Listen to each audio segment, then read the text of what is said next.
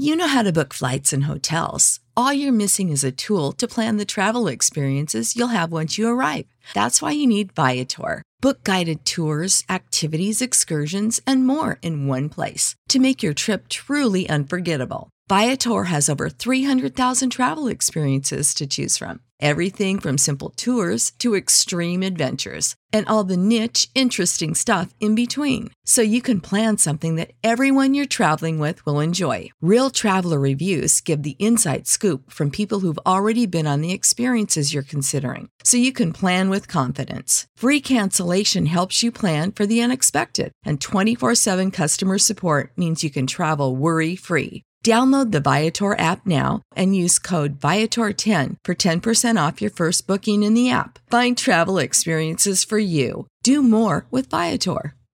Prescription products require completion of an online medication consultation with an independent healthcare provider through the LifeMD platform and are only available if prescribed. Subscription required. Individual results may vary. Additional restrictions apply at lifemd.com. Read all warnings before using GLP 1s. Side effects may include a risk of thyroid C cell tumors. Do not use GLP 1s if you or your family have a history of thyroid cancer.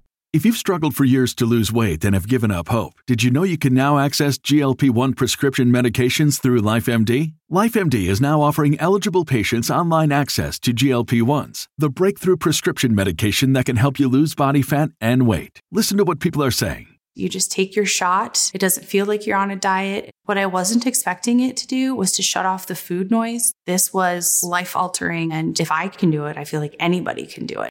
And here's the best part your insurance may cover 100% of the cost of your medication. So go to trylifemd.com to have your eligibility checked right now. Get started today at trylifemd.com. That's T R Y L I F E M D.com. When you need mealtime inspiration, it's worth shopping Kroger, where you'll find over 30,000 mouthwatering choices that excite your inner foodie. And no matter what tasty choice you make, you'll enjoy our everyday low prices, plus extra ways to save, like digital coupons worth over $600 each week. You can also save up to $1 off per gallon at the pump with fuel points. More savings and more inspiring flavors make shopping Kroger worth it every time. Kroger, fresh for everyone. Fuel restrictions apply. Get ready, Ohio. FanDuel, America's number one sports book, is coming to the Buckeye State. And to kick things off, you can get started with $100 in free bets as an early sign up bonus. Plus, when you sign up today with promo code OhioFD, you'll be all set when FanDuel goes live in Ohio. Then you can bet on all your favorite teams in all your favorite sports with $100 in free bets. Just download FanDuel's top rated sportsbook app. It's safe, secure, and super easy to use. Ohio, this is your chance to get in on the action. Join today with promo code OhioFD. Make every moment more with FanDuel, official sportsbook partner of the NFL. 21 or older and present in Ohio. Bonus issued in non withdrawable free bets that expire seven days after FanDuel accepts its first real money sports wager in Ohio, 1 123.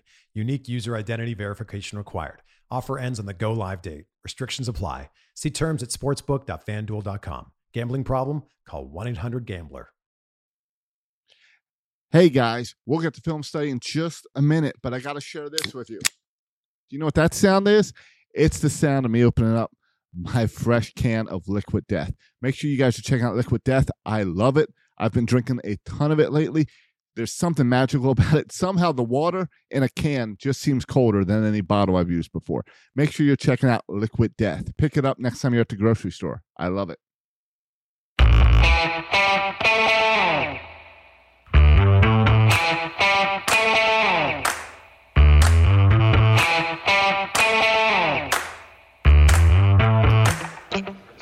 Hi, folks. Welcome to another episode of, of Film Study. This is Ken McKusick. We're here to discuss the offense from the week four game against the Bills, one that really started out well. Obviously, the Ravens let another big lead get away at home, which is unfortunate. Uh, one of the best things that I find cathartic about this is is talking to someone very knowledgeable about football uh, after the fact and kind of getting our heads straight about. I can't think of anyone more level headed or knowledgeable than Childs Walker. Childs, how you doing? I'm doing well, Ken. Uh, th- thanks for having me. Uh, I do. I feel like I'm on a bit of a cold streak here, though, because the last time I was on, we did a preview pod talking about Ronnie Stanley and Michael Pierce. That hasn't turned out so well. No, it hasn't. We, we, we, we, we talked a lot about injuries, and sure enough, uh, sure enough, that's been the narrative uh, with, with both of those guys. And then, uh, and now we have we have this game to, to talk about, which uh, has the uh, has the fan base in quite a tizzy. So uh, so yeah, I feel like uh, I feel like uh, maybe maybe I'm uh, maybe I'm a little cursed right now, but uh, we'll we'll we'll soldier through. Yeah, don't, don't don't really believe in that stuff anyway. So that's No, uh, that's good. no. So we will continue. and I know you know from your writing, it's very clear that the level-headedness in particular where you are right now from your article today i really liked uh you know the, the close losses have really mounted up on this fan base on this team uh you know probably on the coaching staff and and and perhaps even on steve Bisciotti in terms of five straight losses by a total of 12 points over over the last you know you know three last year two this year you know, the second consecutive big lead lost obviously very disturbing in terms of you know it it, it coming with a a passing offense basically taking them down pretty uh, pretty thoroughly in the second half. But I, I want you to take us into a little bit of of what was in your article this morning, some of the mood of the team, maybe, and I, I don't want to talk talk you through it. You you start us off. Yeah, I mean, eh, you know, you talk about being level-headed, and and and I do try to do that. I mean, I try to, I always try to think through the game first as if I didn't know all of what happened last year, and I didn't necessarily know the mood of the fan base, and then sort of bring that stuff back into it after I've tried to think through the game, you know, eh, with, as cool-headedly as I can. And I, I think it's important to do that to do that in part because I think that's what the coaches and the players have to do, right? I mean, Mhm. they can't afford to get swept up in a moment like that. I mean, they have to move on and sort of figure out the nuts and bolts things they can fix, but really always be thinking forward. And and and that's basically what most of them will tell you in the even in the moments immediately after a loss like that. I mean, they're already mostly thinking ahead. Um, uh, I mean, you know, Sunday was interesting. I think because of the Marcus Peters outburst on the sideline at the end. Obviously, that's not something that we normally see. Mhm. He was very frustrated. Uh, he was directly frustrated with with Harbaugh, um, and we still have not heard from him on that. I mean, he was gone from the locker room by the time that we got in after uh, after the podium session. So, I mean, we'll we'll see if he talks this week and you know explains what was going through through his head. Um, Harbaugh obviously has sort of downplayed that and said, you Mhm. know, I love Marcus. I, I love the fact that he cares that much. I, you know, I couldn't have more respect for his football knowledge, and you know, I think everybody will tell you there's not a smarter football guy in the locker room than, than, than Marcus Peters. So, not surprising that he would have a strong view on on how that situation should have been handled. Um, but I think this is probably something that Harbaugh has learned over the years, you know, sort of not to overreact to a situation like this and say, you know, I I understand this guy. He's an important part of the team in, in a nuts and bolts way. He's an important part of the team culture. I'm not going to overreact to it. We'll talk about it at some point. And, you know, I know how to get through these situations because we've done it before. So, I mean, that was mostly what we heard from the players in, in the locker room as well. I mean, you know, the calm guys were were pretty calm, like you would think they would be. I mean, Calais Mhm. Campbell has kind of seen it all over 15 years. And I mean, he said, you know, this this isn't this isn't the end of the world. I mean, Lamar, same same thing. You know, he he went back to 2019 and said, look, we were two and two in 2019. We got blown out in week four, and we went on to be the best regular season team in the league. Um, then you had some guys like Mark Andrews who were who were a little more defiant and clearly, uh, you know, didn't probably didn't love some of the questions. But I mean, the the the tone was very much trying to put it in perspective and say, yes, we're disappointed, but it's early and we know how to get over stuff like this. So the thing I I actually rushed out of the stadium because one of the things when when we're done at the stadium when we record certain things while we're there and then I rush home do the rest of my analysis and write articles and whatnot just like you I'm sure in terms of your your uh things you're except you're in the press box and you're Right. going down to the clubhouse and you're taking quotes. Uh, but we're all we're rushing to get our work done after the game. Anyway I missed the Marcus Peters explosion so I didn't see it at the game. I heard about it afterwards and by the time I got to the car Harbaugh was already at the podium and Harbaugh ha- was probably almost seems like he was at a not a wake because those could be happy a, a more like a uh, um, a, a funeral a, uh, a morgue you know whatever in terms of his responses he was he was he was very curt uh, you know, I think he gave the reporters very quickly the understanding he really didn't want to talk about what had just happened. I don't know if that was related to Peters, but how did you observe his kind of interview demeanor after the game? I thought it was pretty typical for him after a difficult loss. I mean, it, it, did, it did not strike me as overly somber. And, in fact, I, I actually asked him the Marcus Peters question, and I was surprised that he answered it to the degree that he did. I mean, I I thought he mm-hmm. might just sort of say, "Hey, that's between me and him. You know, we'll talk about it during the week. I don't expect it to be a problem." Instead, he he he gave a little bit more of a personal answer, and you know, sort of spoke to how he views Marcus Peters specifically, and you know, I I, I thought actually answered the question. So I mean, I you know, I I I mean, and and then on Monday, you know, when when we did our typical you know Monday Monday session with him, uh, I thought he did a good job of going through you know the sort of particulars of the game. As he's often very good after a loss on on those Mondays after a loss. He he's often uh, he kind of goes into teacher mode, and a lot of times he'll he'll really tell you more about what's going on with the team in a technical way than he does after a win. Um, so I wasn't surprised that he was he was that way this Monday. So I, I, I didn't read his mood coming out of that game to be any different than it's been coming out of a lot of tough games in the past. Okay, that's first of all, that's good. I, I want to hear two things about that. The first was there was a, some sort of a psychology question that came up today in terms of uh, is this going to weigh on the mindset of the team? Where he referenced the team's psychologist. Yeah, that was that that was kind of a, an interesting answer. Um, because I, I mean, I think the question was basically like, you know, how are you going to tend to the mood of the team after, you know, after another loss like this? I mean, that that was the I, I don't remember the exact wording of the question, but that was the gist of it. And he did take kind of an interesting tact with it and brought and brought up the team psychologist, which you know I, I didn't didn't necessarily expect him to do, but I didn't necessarily read a ton into it either. I mean, I really my takeaway from that answer was he was saying, look, I'm not worried about these guys. They know how to deal with you know difficult times in the course of a season. What we really have to do is clean up our mistakes as as as a team not worry about how guys are feeling right now. You know not not that that's irrelevant. I mean it's it's it's always a part of sports but I, I think he almost meant it as a statement of confidence about his guys that he doesn't think they're going to be dwelling on this in an emotional way that you know it's really they got to clean up football stuff yeah, that's that's uh, that's great, and I would I would hope for exactly that from Harbaugh. Is extremely good in terms of understanding, first of all, what information to give out and what information not to give out. One thing I kind of wondered is if anybody would ask him a question about the process of decision making that goes into the two point conversion, because it's sorry, not the two point conversion, the uh, the going for it on fourth and right. two from the two, awful similar.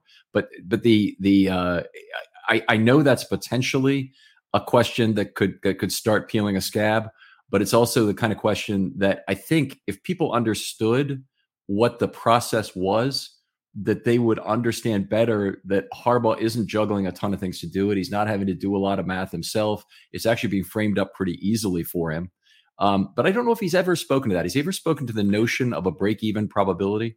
Um, I don't think he's put it exactly that way, but he has talked about the process in a little more detail in the past. Didn't so much this week. I mean, he he he again went through his sort of broader reasons for doing what he did. But um, I do think he has answered the process question in the past, and it's basically what you said. I mean, he he has there they have someone on staff who is you know has has a good understanding of, of what the equation is, and that will be presented to him, and then he'll sort of incorporate that along with you know his sense of the flow of the game, his sense of the other team, his sense of how his offense is performing, et cetera, et cetera, and I would say make a combination gut analytical decision. I mean, that's that's again, I don't know that that's exactly how he would put it, but I, I think that's basically how he's answered that question over the years.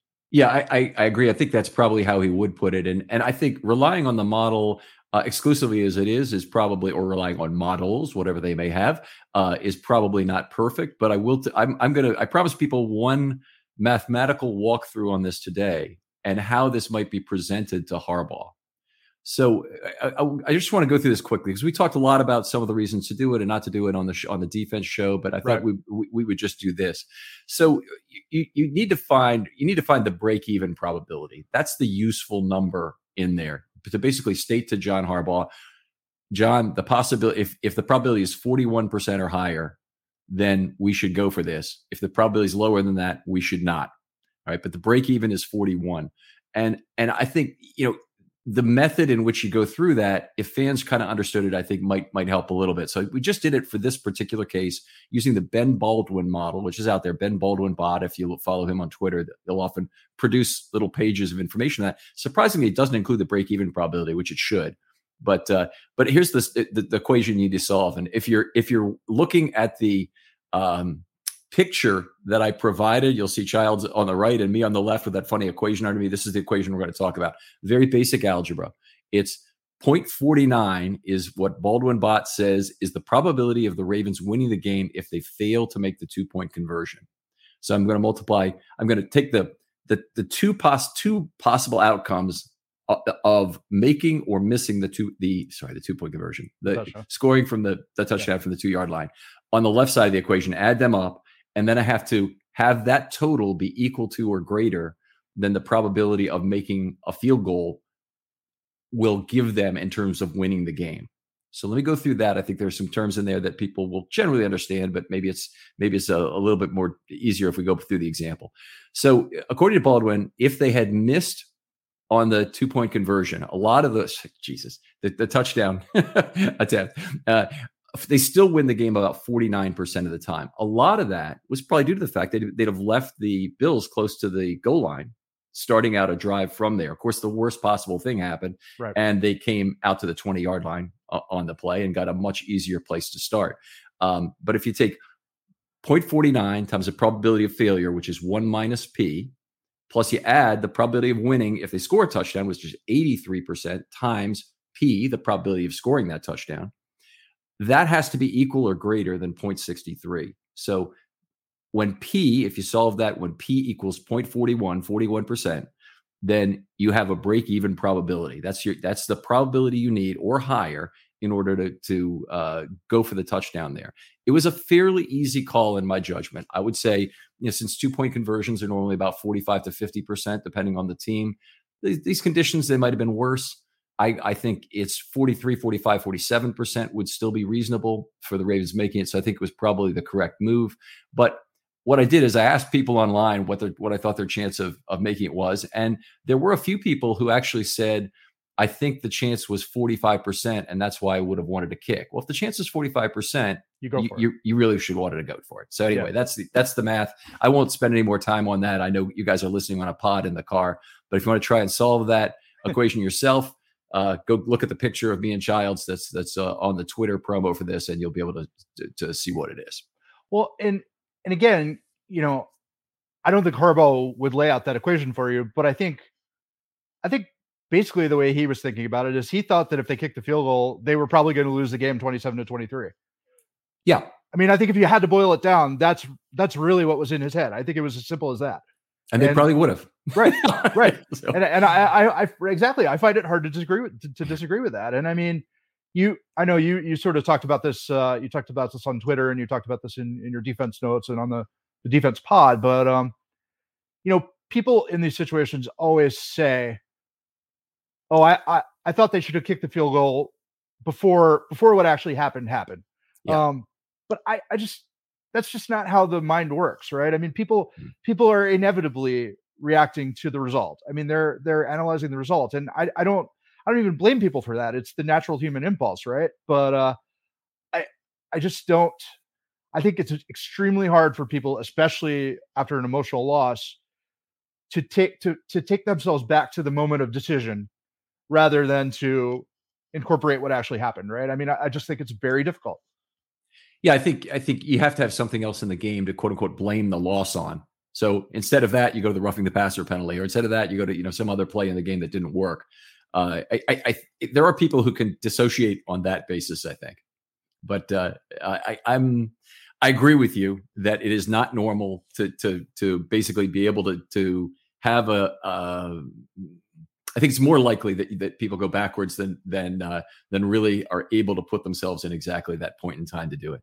There's something else going on here though, because John Harbaugh has an aggressive style, and uh, you know one of the natures of of quote unquote being aggressive, which really just means making correct mathematical decisions that are closer to the line than other team other coaches right. would push it, um, is that there are more high leverage decisions and and it's it's really not that exactly as your your your small losses that accumulate you don't you're not really counting those. All the fourth and one tomlin punts that the pittsburgh steelers fans hate um, believe me they're they're they're costing the steelers wins but they're not really counting them in the same way. They're they're they're they're as Harbaugh as you know a missed two point conversion or, or this missed touchdown opportunity. And that's that's what's really strange about it is we don't celebrate the wins. And you know, the fourth and one call against Kansas City, hundred percent the correct call. I mean, I, I, I absolutely the correct call. Uh, you know, they went for it, they made it in that particular case, and I, it just doesn't seem like we celebrate that as much as we, you know, want to cane this decision for for what it was. No, I agree, I, and but but I think it's inevitable. So I don't. um I don't spend a lot of time feeling agitated at the people who process it the way that they do, because I mean, I, you know, that's it's it's human nature, and you know, we know how the aftermath of a game like that's going to be, right? And it's followed the script exactly. So we probably we probably don't need to perseverate it anymore here.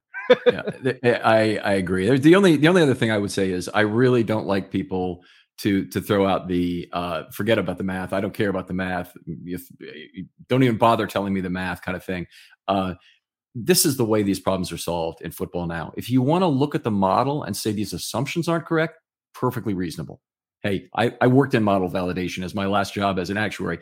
Uh, you know, it's it's perfectly reasonable to want to look at a model, but it's not reasonable to say don't use a model to make this decision, or don't tell me you used a model to make this decision. I because I know better. Uh, that's ridiculous. Well, yeah, and it's out of as you as you said, it's out of step with how teams are doing it. So I mean, you're just not you know you're you're you're not with the times of the sport if you're if you're refusing to uh, incorporate that. So yeah. It's it's funny in baseball we we now you know we went through the Moneyball period and now you know the Moneyball people are are all in charge of the sport pretty much and you know people like Elias and Mejdal and all the guys are are are running the thing and and you know running the, the, the slick operations in football we're getting there you know the Cleveland Browns are are basically run by an analytics group now uh, in a lot of ways and uh, you know I think I think it's probably only going to get more uh, and not less as we uh, as we move forward. And some of the dinosaurs kind of retire from coaching and and uh, uh, in a lot of ways to hire new people. Well, and also more more and more of the people who buy teams are, are, are going to be of that mindset. They're going to come from worlds where that kind of thinking is is just intrinsic to everything they do. I mean, we've seen that certainly seen that in other sports. So I mean, yeah, there's we're not we're not going back. Co- completely agree. There's by the way, the PFF lost their head of R and D to a new this has me really scared to a new i think it's a hedge fund group that's trying to put together models of how to accumulate the best talent for pro sports franchises. So it sounds like this guy wants to own sports franchises probably has billions and uh, you know he's hired one of the really great applied mathematicians to be uh, you know one of the partners in his group that's doing this. I i'm i'm already worried about that team joining the nfl when they do. Yeah. Yeah all right. Uh, really nasty day in terms of rain, but a little bit of variation from half to half. The second half a lot worse in terms of the the the rain. Do you guys do you guys get a sense of that when you're in the press box, or or do they have the windows all nice and shut up and you're? Uh... Yeah, we you know we don't we don't certainly don't get as good a sense of it as as you do sitting in the stands. Um, now certainly that was a storyline going into this game, so I mean I think it was something that we were all trying to keep an eye on. And I mean you know when the when the rain picked up, I feel like it picked up maybe early in the second quarter, um, maybe midway through the second quarter. Mm-hmm. I'm I'm not sure exactly, but I remember thinking at that point that the Ravens were in fantastic position because they had they had built up a lead and the weather seemed to be getting worse. I mean that that seemed to be it seemed like they had gotten their important work in while it wasn't too bad, and now yeah. it was going to be much tougher for for Buffalo to come back. Obviously, it didn't turn out that way, but I mean I, that was that was my thought. Uh, that was my thought when it when it first started to come down yeah, and that's a great point. We go back to the, to the flip of the coin. I mean, Buffalo won it. They didn't defer, which is very unusual. Well, right. somewhat unusual. Let's call right. it. They took the ball first, and I think it was weather related that they did it. They'd also scored, I think, on their last eight first drives. You might know this. I, I, yeah, I put, in the notes. I think I, I, think that's right. It was. Uh, I, I know people were quoting that stat in the press box. It was either seven or eight. Yeah, but it was some. It was some. You know, fairly uh, fairly extraordinary streak. Yeah. Yeah. All right. Well, uh, let's move on a little bit and talk about let's talk about Lamar. Um, uh, the Bills used Tremaine Edmonds a little bit to spy him in this game. Had some modest effectiveness with that. Of course, Lamar did get free a few time on scrambles and is still coming up with a very good, by the way, scramble yards versus sack yards relationship uh, on the area. Still, if you if you one one stat I like to look at is because Lamar really intentionally does not throw the ball away because he always thinks he can make a play with his legs or or perhaps late with his arms. And if you add up the sacks and the and the scramble yards he's had, uh, he's at something like four yards per carry. It might be three point eight now this year. So mm. it's hardly a throwaway play when you can get that kind of a return on it. So uh, I think that's been good. But Tremaine Edmonds was used as a spy uh, some in this in this game. Uh, he's a, a, pretty good pass defender, and, and unfortunately, the Bills are one of those teams. One of the huge edges they have over the Ravens is they have good uh, inside linebackers in terms of pass coverage, and both him and Milano are just terrific. Uh, and I thought they both played pretty well in this one. Yeah, I and I, I, I thought against the run too. I mean, it was it was mm-hmm. very striking going back and watching the game. Um, how good those guys are. How uh, you know how often you saw them making quick quick reads and you know then not just getting to where they needed to be but finishing finishing the play. I mean it's just you know i just kept thinking over and over and jotting down over and over in my in my notes you know that that that guy's just a re- really really good player. He's really good at his job. And you know mm-hmm. sadly we we don't see that consistently from the ravens inside linebackers. I mean i know i know we're not uh we're not talking about defense but i mean I, I did think that was a stark contrast in in this game how, how those guys played. But uh I, I guess one of the overall things that struck me uh, in reviewing Lamar's performance is uh, he really didn't he did not look downfield very much in this game. Now maybe that's not terribly surprising because we know we know the Bills hardly blitz at all, and they're able to get pressure without blitzing, which you know means you don't necessarily have those attack chances that he's had against previous opponents. Um, but gosh, I mean they they just I mean he wasn't even attempting passes down down downfield really. I, I don't know what his longest air yard pass of the game was, but it, it couldn't have been it couldn't have been that long. Um, so so that component of their game was really was really taken out. And look, I, I, think you have to give Buffalo credit. I mean, they're they're they're good. I mean, they have they have tremendous edge guys. They have the the, the good the good inside linebackers, and uh, you know they they just uh, they they didn't give him a lot to take shots at. I mean, that's that's one of the things I think that you can feel good about after this game is it's a, it's a very talented football team they yeah. lost to. I, I feel that about Miami as well. Uh, and Miami may have problems without Tua, but that's a, that's a very good football team and, and one that's likely to be around come mid January. Uh, you know, it's both of those losses. I mean, they're bad losses because they're you know big comebacks and you had it, but uh, you know, it's it. At least they were the good teams. At least you don't you know you don't blow a big lead against. Uh, uh, Detroit or something and have them come back against you. It's uh, it's a little different. Yeah, um, and and and I guess the other thing that struck me about, about Lamar is that uh, I thought his biggest missed opportunity throws were mostly plays where he was affected by pressure. I, I don't mm-hmm. know. I don't know if you charted that specifically, but that that was that was something that struck me in rewatching the game that maybe was not as clear to me as I was watching it at the time. I mean, like there was a there was a play uh, early in the game on a drive that ended with them kicking a field goal where Andrews did break free in the end zone and Lamar overthrew him. But in looking back at it, um, Lamar did have to throw the ball more quickly than he would have wanted to because because he was under pressure. And there were, I think, multiple plays like that in the game, including obviously the the big fourth down play at the end. So I mean that that you know we thought Buffalo's ability to pressure without blitzing would be a major story in the game, and it ended up being a major story in the game. Yeah, it absolutely was. I mean, it, they it, we do a little bit on the pass rush now because we you've you've teed it up so nicely, but uh, they rushed four 24 times, five six times, and six one time in the game. Uh, so so almost an 80% rate of of non blitzes, which is is high for for anybody. Uh, what was incredible about that is even with a four man pass rush 24 times, they got pressure 15 out of 31. Yeah, that's unacceptable. I mean, yeah. they, they, obviously a tough game for the tackles in both cases. I've seen a lot of very conciliatory comments and tweets about Faalele's play and and Moses's. I haven't really seen a lot of conciliatory about Moses' play, but neither of them really played very well. That's that's the truth of the matter. They they both kind of were getting beat, uh, and uh, and I'll, I'll, go through that some in the offensive line play. But yeah, uh, Lamar only, only had seven times in the whole game, despite all this four man rush, where he had a three second pocket and a, a, ample time and space. And those plays didn't go well, by the way five of seven for 18 yards on those plays. Right. So wet field, wet a lot of things. Wet ball obviously wasn't wasn't good there. With with the ball out quickly, which is where the Ravens have made some good hay this year, particularly against teams like Miami, where they had the good slant pass to uh, to Bateman. Seven of nine for 39 yards. That's you know 4.3 yards per play. That's not particularly good either.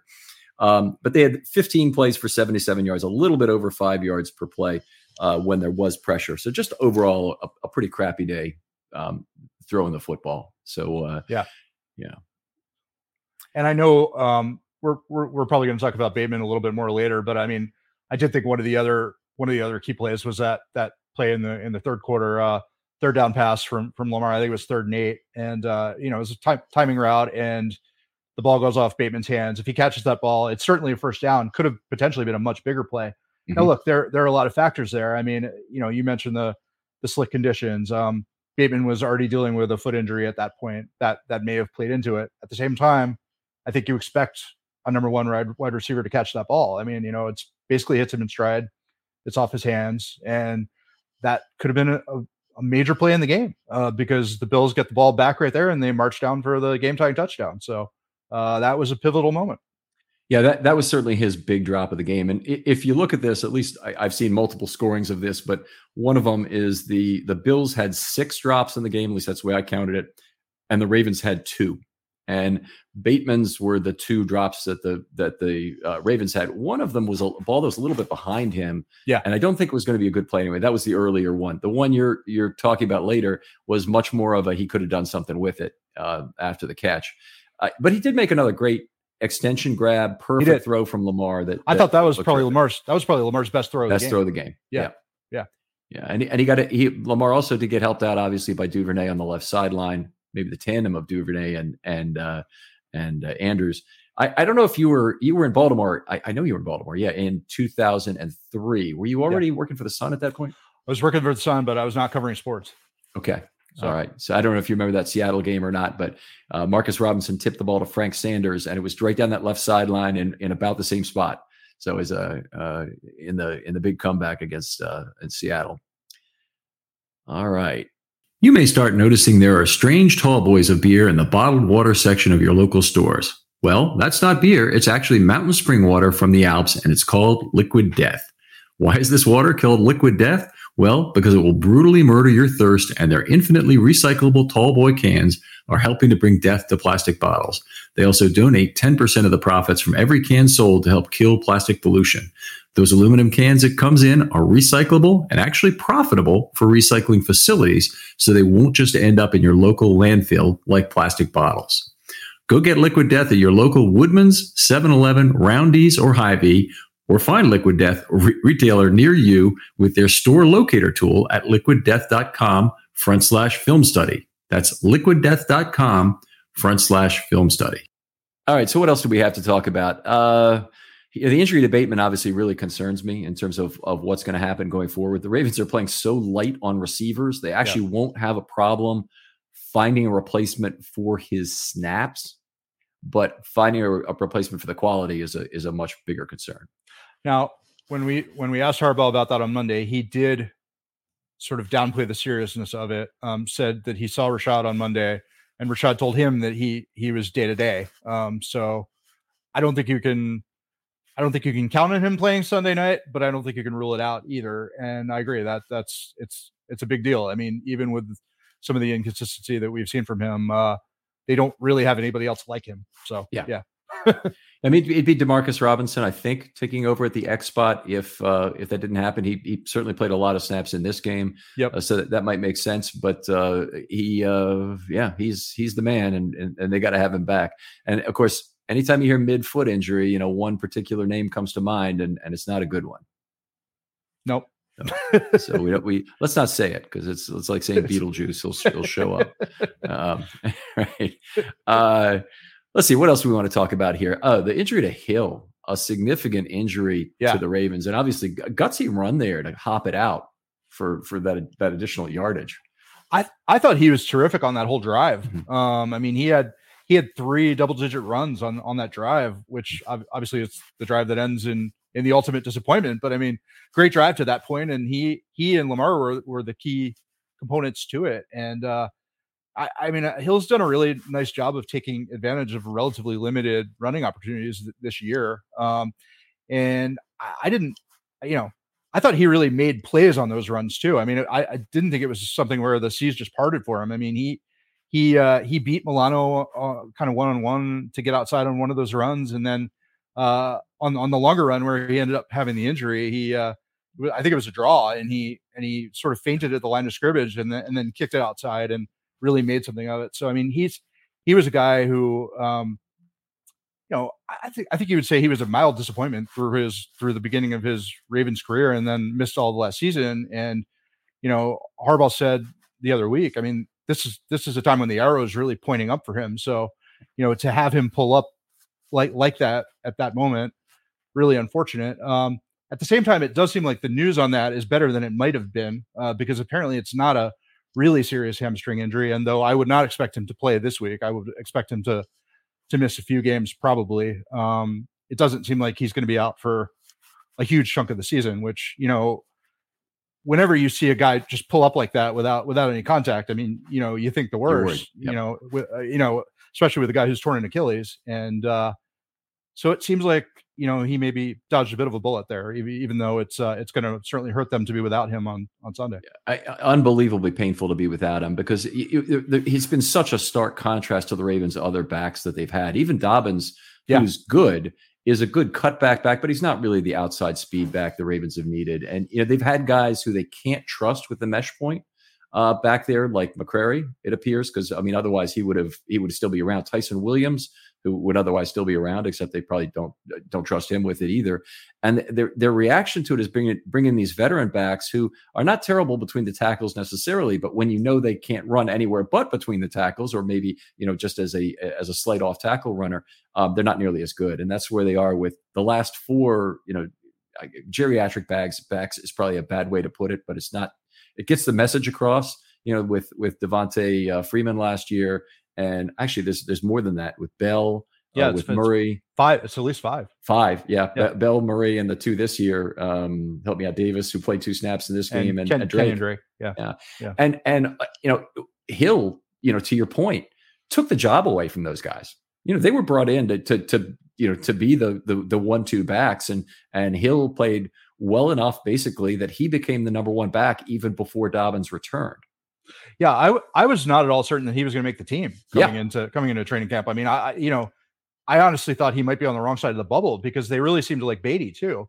Mm-hmm. And uh, you know, it'll, it'll be interesting to see if they at least consider pulling up Badie from the practice squad for for this game, just get a little little more speed in the mix, which they would be lacking if if Hill in fact can't go. But uh, yeah, I mean, I, I think Hill had easily been their most dynamic runner over, over the last few weeks, and uh, and and I do I do think that's a big deal, and I, it's it's very much to his credit that he was able to get himself back to this point in his career because I mean, eh, you know, he was certainly he was certainly adrift there for a couple of years.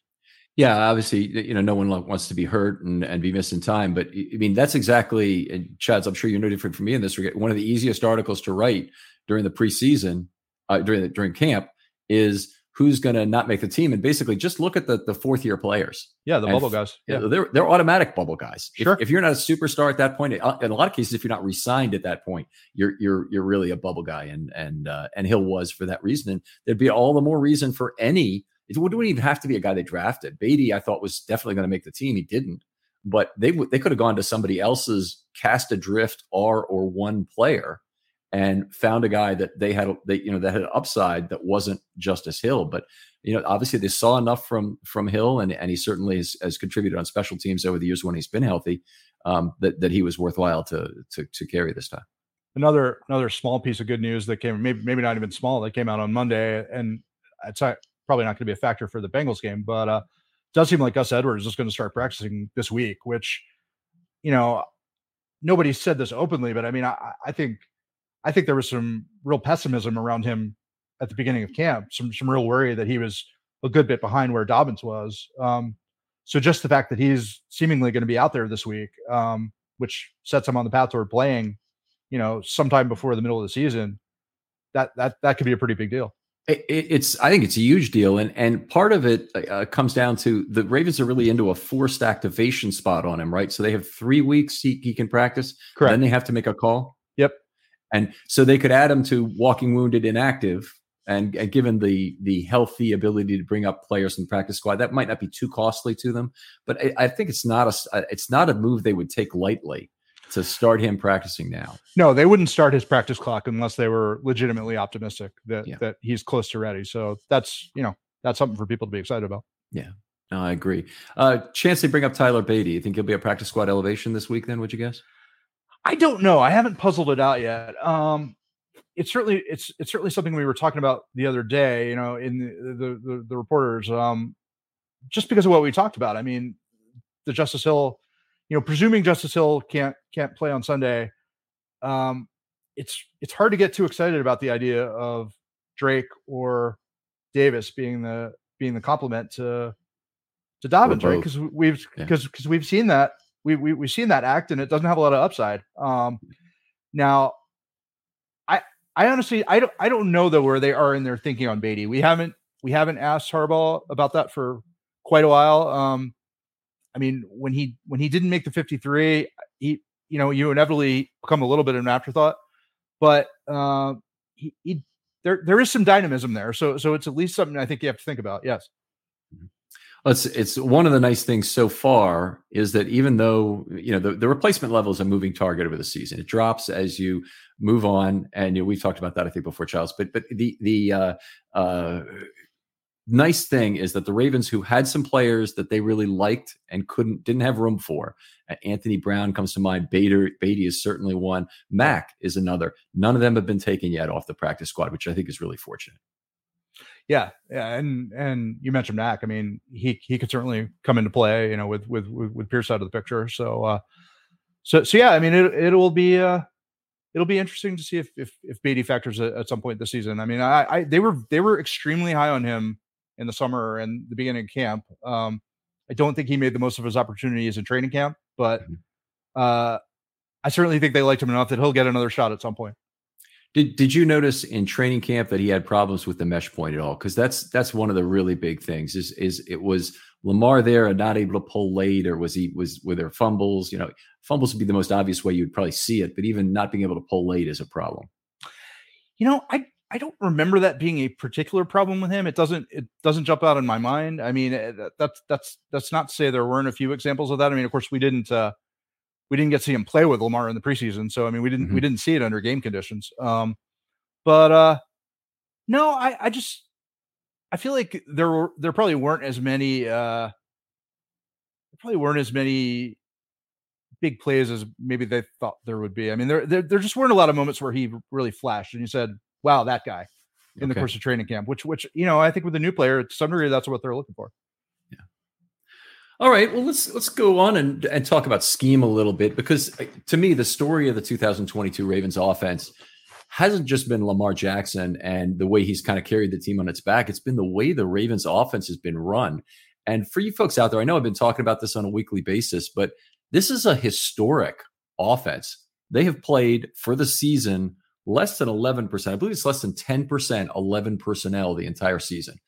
The lowest in the last since 2016 is 25% by the 19 sorry, sorry by the by the 2019 Vikings.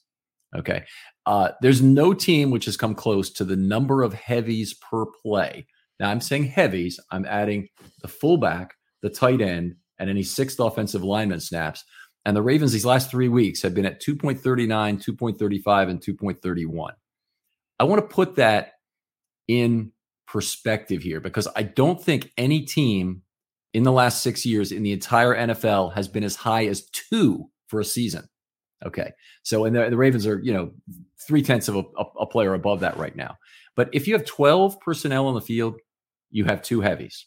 If you have 21 personnel on the field, you have two heavies. Those are considered by today's NFL standards extremely heavy formations.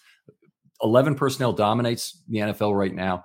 And uh, it's just, it, this is the story about the Ravens offense in, in, in, my thinking. The Ravens have put 14 personnel on the field five times. Hmm. Uh, they, have uh, they've done some amazing things, but they're just they're only playing about one point. Uh, 1.8 was the number this last week. 1.8 um, wide receivers per play.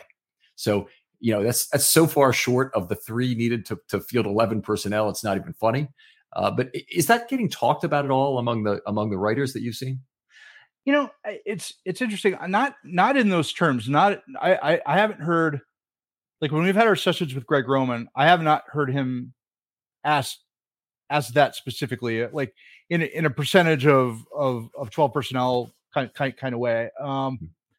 i mean it's interesting. I mean, he he of course always he he always goes back to using the the medieval term, right? Um, mm-hmm.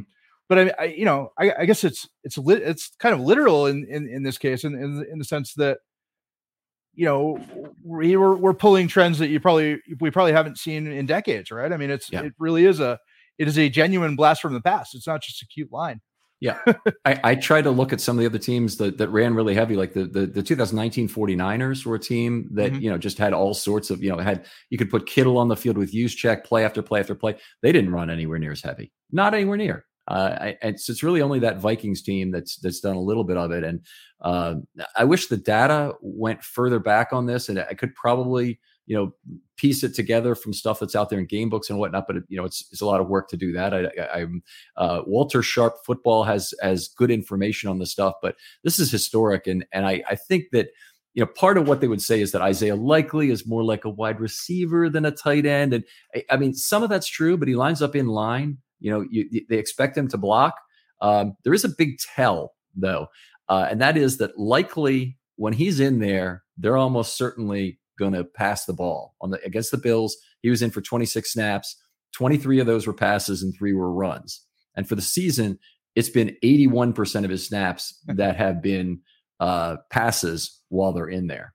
You go to the, flip them over to the two guys they've really been using as um, uh, and this is this was another topic we need to get into. The two guys who've been using as blocking tight ends are Oliver and Boyle. They're 62% run when those guys are in at tight end. So you're saying that would not work at the poker table? Yeah. Yeah. I think it's yes. I'm bluffing, I'm bluffing, I'm bluffing hat you're wearing. Yes. yes. Um I I mean I guess I guess the the counter to that would be that uh you might think that with an offense like that they would have struggled to generate big plays, but they haven't, right? I mean, they've they've they've had they've had plenty of 10 plus yard runs and plenty of 20 plus yard passes. I mean, mm-hmm. they're, they're near the top of the league in in those. So I guess you you could say in the big picture, it's it's it's worked pretty well, right? Yeah, I, I think it has worked well, and I, I think it's extraordinary what Roman has done with a, with a very limited set of personnel in terms of scheming for very high quality offense. And you know, I I think it's fair right now, just the way I think it's fair to celebrate the wins on on on good analytics plays, to celebrate Greg Roman a little bit right now for what he's done. I mean, this is one of the highest scoring offenses in the league, and it's not happening by accident, and it's not just 100% Lamar. Lamar's been terrific, but there are a bunch of other things that are being brought to play scheme wise here that have that have really worked. So, uh, yeah, I'm, I'm I'm very positive on it. I think if if if you're a Roman hater, this is not the time to be talking about. Although you know, there's still plenty of that out there right now after no, after any loss. I, I was I was amazed. There were people in the aftermath of the game on Sunday talking about firing Greg Roman. Like, you know, are they going to fire Greg Roman on Monday? And I was like, how could that be your reaction to the first four games of the season? I mean, like, there's there's plenty to be concerned about if you want to be concerned, but you know, you're just you're I, I, I don't know what pattern of thinking you're stuck in if if that's your reaction to what we've seen so far this season. That just doesn't compute for me. They, they are they are literally the second highest scoring team in the entire National Football League right now. I, I just I I wouldn't have any clue how you get there. It, it just it's just it, it boggles the mind. All right. Uh, we did not talk about this yet, but but, but I kind of teed it up a little bit before. What's going on with Nick Boyle? Back two weeks now. Yeah. Played four snaps the first week, none this week. What's going on? Yeah, I mean, I think I think we're at the point where you have to wonder if there's really a path toward him reclaiming a, a, a more significant role again. I mean, I, it, it just doesn't seem to be doesn't seem to be happening. Um, you know, some of that is health, but I mean, he's been he's been practicing. I mean, he's he you know he's not he's not on the injury report at this point, and he's been mean, certainly when we talked to him coming into the season, he was very positive about where where he stood with the knee and where he stood with his conditioning. Um, so I think, look, he's he's a person that they value very highly in the culture of the organization, so they want to treat him well. Um, but it seems like they've decided he's just isn't one of their top three tight ends. I mean, you know, I, I very few of us thought that Oliver was going to make the team. You know, even even at the end of training camp and he's playing a far more prominent role than Nick Boyle. So I mean, I think that tells you that tells you all you need to know, really. And you know, I mean, Ricard Ricard has sort of become their most important run blocker in the sense that Nick Boyle maybe used to be their most important run blocker. So I mean, that's you know, he's he's really an inline tight end in a lot of situations as well. So uh I don't I, I don't know what the path is for him. And you know, he may be I mean, I, am not going to retire the guy. I mean, he's he's he's a he's a proud athlete, and you know he has done really good things for this team, and you know is a very respected player in the locker room. But I I don't you know, unless unless there's serious injuries in that group, it's hard to see how he gets on the field right now.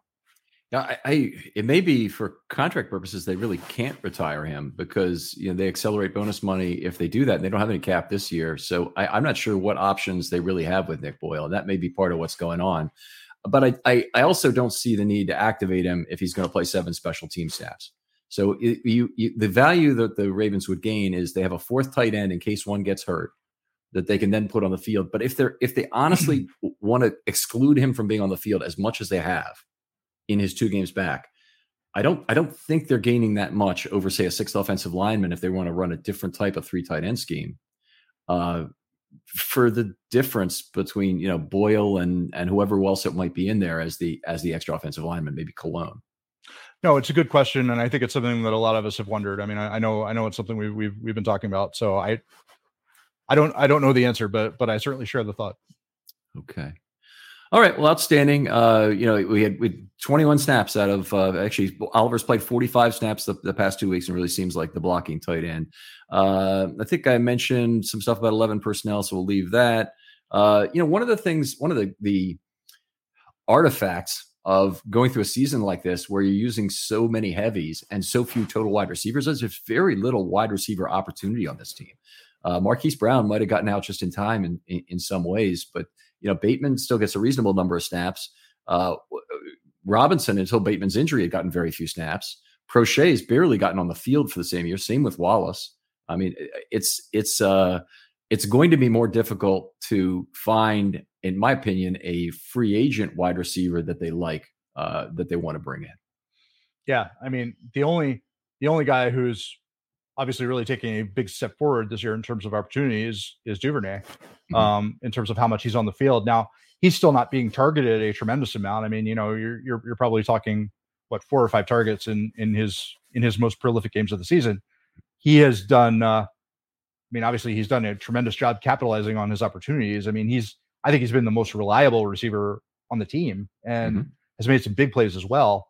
Um, but even though that's obviously a, a major success story for him individually, I think you're absolutely right. It's not like it's sending the signal to somebody from outside that, you know, wow, I'm going to come in and have four balls a game thrown my way. That's that's not what a that's not what a top-notch free agent wide receiver is thinking. So no, I mean that uh if anything, I mean we, have heard that narrative for several years now and and I can't imagine it's uh it's going to go away. If anything, it's accelerated.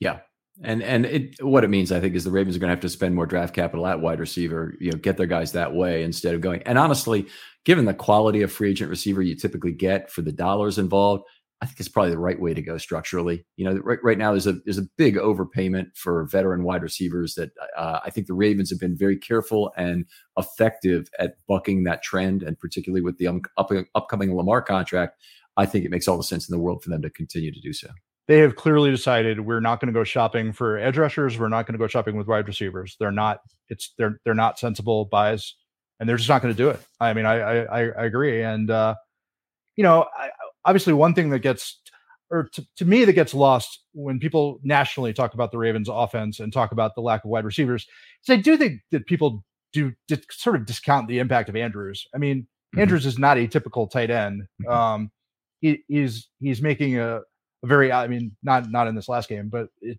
most weeks is making a very outsized impact as a receiver. And though and though he's not, he's obviously not an outside number one wide receiver. Um, you you at least have to factor him in when you when you think about their pass catching talent, right? Yeah, yeah, absolutely. And and you know Isaiah Likely you know, potentially is that as well. So could be. Yeah. They've we've there's there's a lot. There's just fewer total targets in a Lamar led offense because Lamar is some of the pass targets by scramble He's his own check down guy. So you don't have a but you, you, you lose some of those. Uh, in in a way, Andrews is getting a lot of garbage targets in addition to his base targets. And I'm trying to construct a way to analyze this, but uh, my theory is that there's decreasing marginal value to additional targets. The problem is trying to decide what targets are base targets and what targets are additional targets. But the the the the notion would be that because Andrews is the go get the football guy for Lamar, meaning when he's in trouble, he can't find anybody else, throw it to Andrews one on one. That's that's the automatic option. That's often going to be a contested target. It's it may be one that Andrews has to knock down the ball or catch, but he just has to do the best he can. And and those are not going to be high percentage uh, plays that that, uh, that that he's going to get. Well, and we saw, um, I think that that instinct for Lamar led to the first interception, um, the, yeah. the the the one that was deflected. Now he was unlucky on the deflection in, in the sense that it went right up in the air and you know falls into a guy's arms. I mean that's that's bad luck, but um, him him sort of trying to quickly force the ball to Andrews and you know throwing low and directly into a defensive lineman was was not bad luck. And right. you know that that sort of flows from from what you're talking about. Yeah, it's it, it that absolutely was on Lamar. I agree. Uh, let's talk, talk, about a couple of scheme things, and we'll break this up, and and we'll come back for the second part, talk offensive line and whatnot. Uh, eight of fourteen set and chip blockers, uh, 0.71 per play. That's a moderate number. Uh, it's a very high number for a game where the other team's rushing four every single play. So you know, I, they the the fact that they need to chip whoever Faalele is blocking on a substantial number of plays, and frankly, they need to do it for Moses as well, um, is something that that is holding back the offense. A, a chipping eligible receiver can only run so many routes, not the standard ones. They don't have a, you know, you, you don't get a route stem under those things. You can go flat. You can go, you know, some sort of short release uh, route to be a check down guy. You can go out in and, and be a blocker for Lamar if he decides to scramble. But there just aren't that many things you can do with a check down guy. Yeah, and that's that's obviously something where you know if we do get Stanley back soon, you know, does does that number go way down? I mean, you you would certainly hope so, right? That's the big question. I want to save that yes. for the beginning of the next segment. So right, let's do that. Right. they're, they're, very effective on draw plays uh, in this game. I thought that was one of the really nice things is they mm-hmm. allowed mm-hmm. those uh, edge rushers, particularly the ones who don't want to get any piece of Faalele, to basically run themselves out of the play to the outside and then get a draw play started that really created damage. I thought they're very effective doing that. Yeah, absolutely. And we, we you know, we already talked about earlier. I mean, the uh, the big game, the big game by Hill on that last drive, which uh, which really put them in position to to to go for the touchdown. Uh, that was a draw. Mm-hmm. All right, tell you what, uh, we'll take a short break here. We'll be back for the uh, second part to talk about the offensive line, some individual performance. Childs, we appreciate you staying with us. Great, high quality content. Uh, where can they find you on Twitter for starters? Yeah, uh, just at Childs Walker. Very simple. All right, outstanding. We'll be back in a, in a couple of minutes, folks.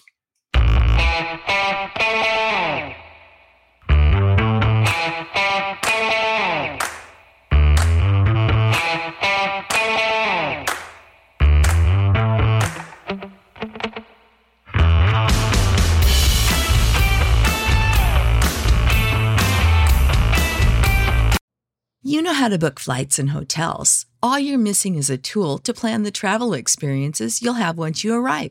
That's why you need Viator. Book guided tours, activities, excursions, and more in one place to make your trip truly unforgettable. Viator has over 300,000 travel experiences to choose from. Everything from simple tours to extreme adventures and all the niche, interesting stuff in between. So you can plan something that everyone you're traveling with will enjoy. Real traveler reviews give the inside scoop from people who've already been on the experiences you're considering. So you can plan with confidence. Free cancellation helps you plan for the unexpected. And 24 7 customer support means you can travel worry free. Download the Viator app now and use code Viator10 for 10% off your first booking in the app. Find travel experiences for you. Do more with Viator. Support for this podcast and the following message come from Corient Corient provides wealth management services centered around you. They focus on exceeding your expectations and simplifying your life. Corient has been helping high achievers just like you enjoy their lives more fully, preserve their wealth, and provide for the people, causes, and communities they care about. As one of the largest integrated fee only registered investment advisors in the U.S., Corient has deeply experienced teams in 23 strategic locations. Corient has extensive knowledge spanning the full spectrum of planning planning, investing, lending, and money management disciplines. Leverage Corient's exclusive network of experts to craft custom solutions designed to help you reach your financial goals, no matter how complex they may be. Real wealth requires real solutions. For more information, connect with a wealth advisor today at corient.com. That's C O R I E N T.com. Corient.com. For the ones who work hard to ensure their crew can always go the extra mile, and the ones who get in early so everyone can go home on time, there's Grainger, offering professional grade supplies backed by product experts so you can quickly and easily find what you need. Plus, you can count on access to a committed team ready to go the extra mile for you. Call, clickgranger.com, or just stop by. Grainger, for the ones who get it done.